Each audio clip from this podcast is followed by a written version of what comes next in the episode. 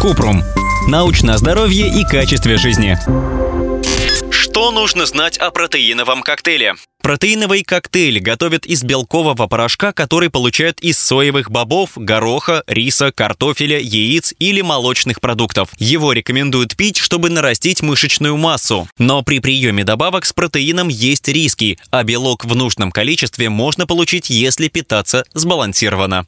Когда полезен? Большинству взрослых нужно около 0,8 грамм белка на килограмм массы тела в день, 55 грамм для мужчин и 45 грамм для женщин. Это примерно две порции мяса, рыбы, орехов или тофу. Спортсмены могут получать рекомендуемое количество белка с пищей без использования добавок. Не доказано, что протеин улучшает спортивные результаты, поэтому протеиновые коктейли рекомендуют пить не чаще одного раза в день. В некоторых случаях протеиновые порошки полезны, но только когда их назначил врач. Сывороточный протеин можно использовать после интенсивных тренировок для восстановления мышц. Когда спортсменам нужен протеин сразу после тренировки, но у них нет времени на прием пищи когда нарушен аппетит или есть затруднения с приемом пищи, например, в период лечения рака или при слабости в старшем возрасте, людям с ВИЧ или СПИДом. Для лечения ран после ожогов, восстановления после хирургических разрезов или ран, которые плохо заживают. При аллергии у детей, чтобы снизить риск развития атопического дерматита.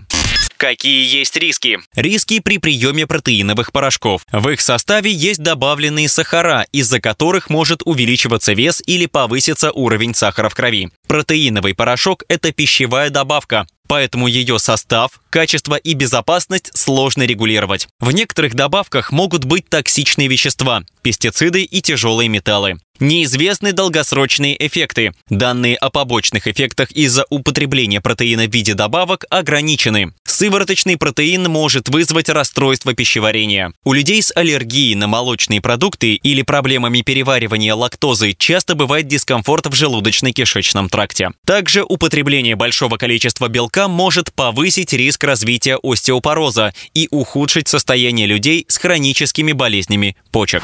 Ссылки на источники в описании подкаста. Подписывайтесь на подкаст Купрум, ставьте звездочки, оставляйте комментарии и заглядывайте на наш сайт kuprum.media. Еще больше проверенной медицины в нашем подкасте без шапки. Врачи и ученые, которым мы доверяем, отвечают на самые каверзные вопросы о здоровье. До встречи!